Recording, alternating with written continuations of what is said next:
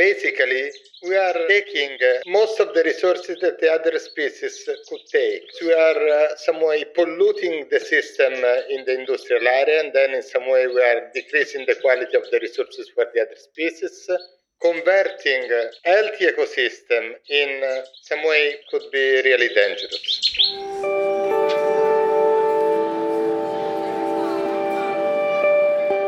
Hello and welcome. Welcome to the LifeWatch ERIC podcast, a window on science from the European Infrastructure for Biodiversity and Ecosystem Research. I'm Julian Kenny, Communication Officer, and sharing the microphone today with my wonderful colleague Laura Cacciagli. Hi, Laura. Hello, everyone. Nice to be here. So, um, Two weeks ago, we spoke with Alberto Basset, professor of ecology at the University of Salento and director of the LifeWatch ERIC Service Center in Lecce, Italy, about what biodiversity is. Today, we are continuing that conversation, digging into how biodiversity is organized and maintained. Alberto, welcome back. It's always a pleasure. It's a pleasure to me to stay with you for, uh, for a while. Good on you, Alberto. Thank you.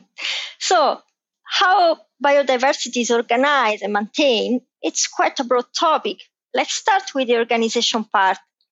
We saw last time that the focus of ecology is on the interaction among the different biological components, among the different units. But how do those units get organized? Who organizes them? Well, uh, that's a big question. Thank you for this question.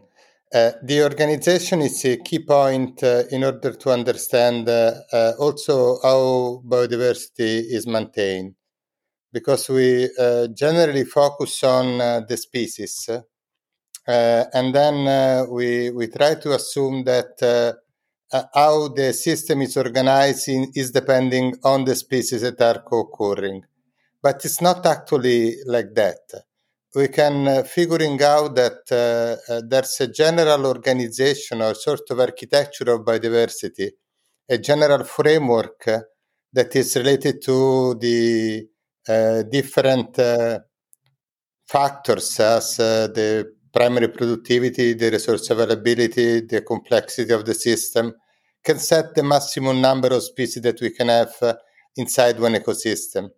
But how then these species are going to be maintained, how the individual inside the species are going to maintain, is related to a number of mechanisms that uh, basically are working together.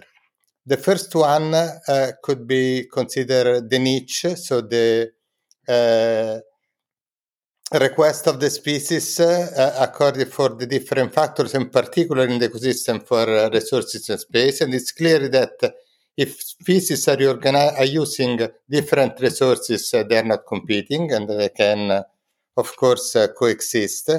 Then uh, an additional factor is related to uh, the amount of food that the species need. So uh, the energy requirement, which are related to the body size of, of individual species. And that is another factor that can affect uh, the complexity of uh, the biodiversity architecture.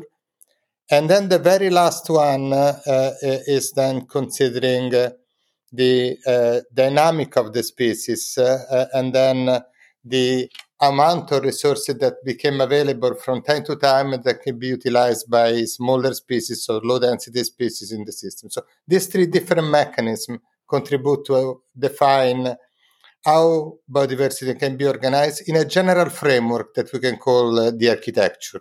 Okay. Um, Alberto, talking about architecture, um, I always think back to the uh, the time that they reintroduced wolves to the Yellowstone National Park, when the, the, the, that interdependence all changed. Is that a good example of, of what you're talking about? The results were quite surprising, as I remember. well, uh, uh, it, it is a bit difficult uh, to consider because there are uh, two, two components that we need to take into consideration. One component is uh, uh, the specific mechanism that are going to organized local community. And considering this specific mechanism, we need to also consider that uh, these mechanisms are evolving through time. And they are the result of a long process of evolution and coevolution of species that tend to stabilize the ecological community inside the ecosystem. So, so in Yellowstone as well. Uh, it has been already demonstrated by combining uh, uh, evidences on the global scale and ecological modeling that uh, the ecological community are stable in a real ecosystem under conditions in which they were not stable at all if they were arranged by chance, simply because the interactions among species make the community and the species stable through time.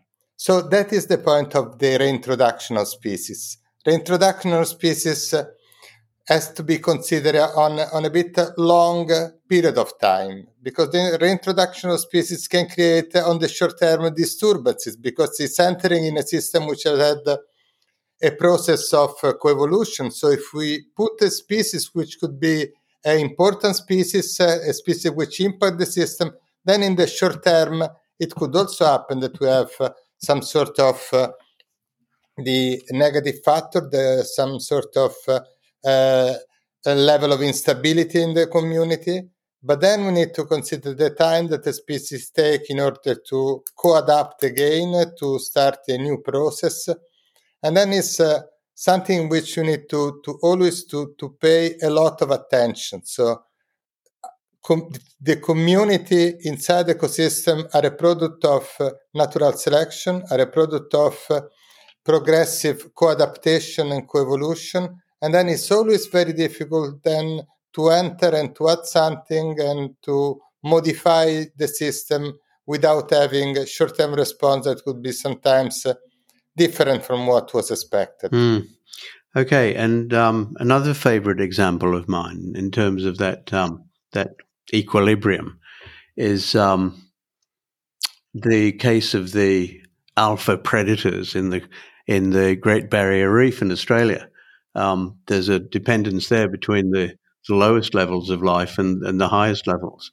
Well, the the uh, predator are another important uh, component clearly of the, of the, food web, and then uh, they are uh, uh, basically partially regulated from uh, the resource availability, from the energy availability, and in part they are going to regulate the system. When you're going to speak about alpha predators, so predator that has a, a quite strong uh, impact and control on the uh, uh, lower level uh, in in the trophic system, then it's also they play uh, quite a relevant role, uh, particularly because if they are alpha predator, they're also smart predators, so they are generally try to use as a prey that kind of species that are both abundant and quite large in size in order to supply uh, the maximum amount of energy per unit of capture.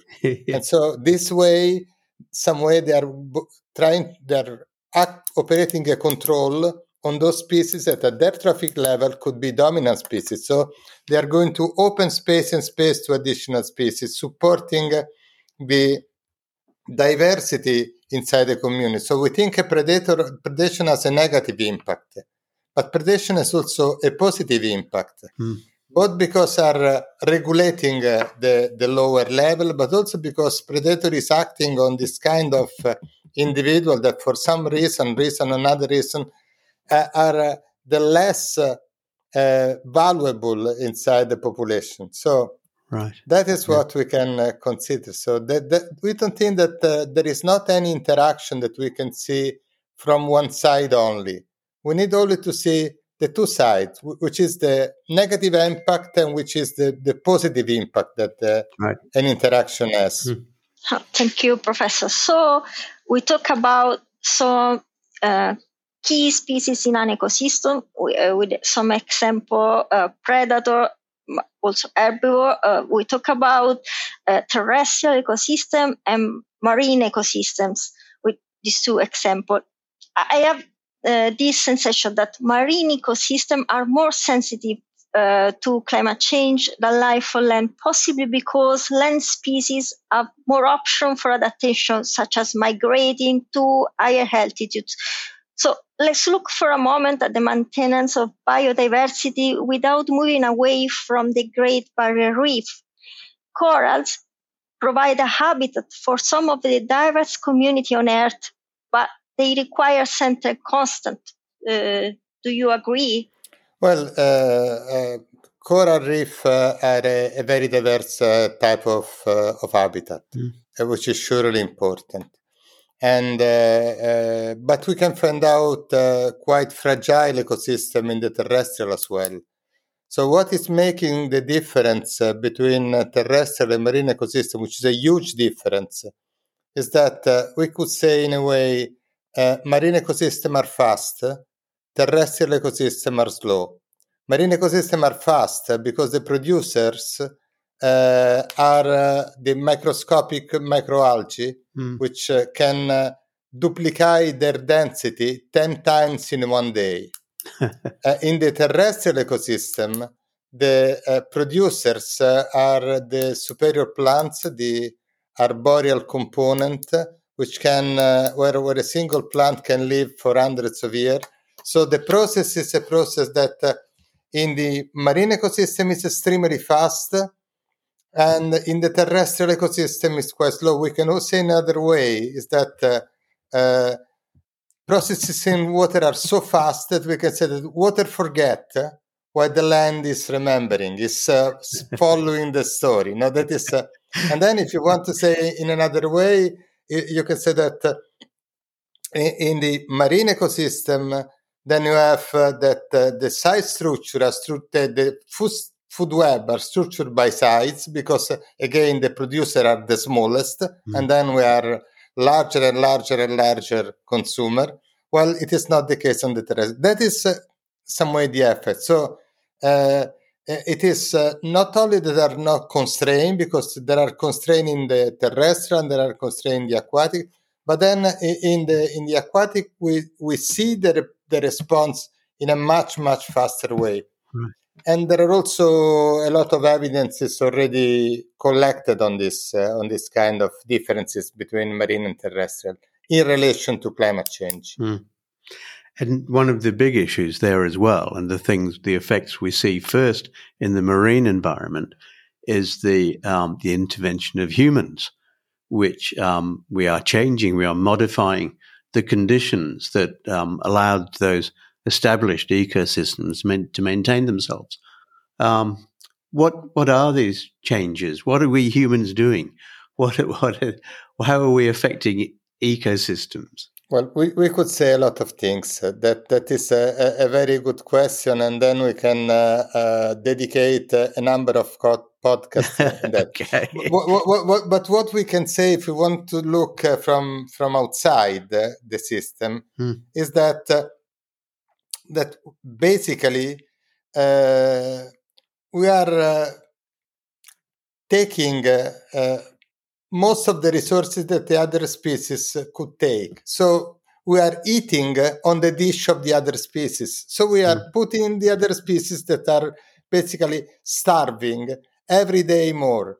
That is, uh, uh, uh in general, we, we do this job because uh, we are using a lot of energy in the planet. Yeah we are doing this job because we are uh, some way polluting the system uh, in the industrial area and then in some way we are decreasing the quality of the resources for the other species hmm.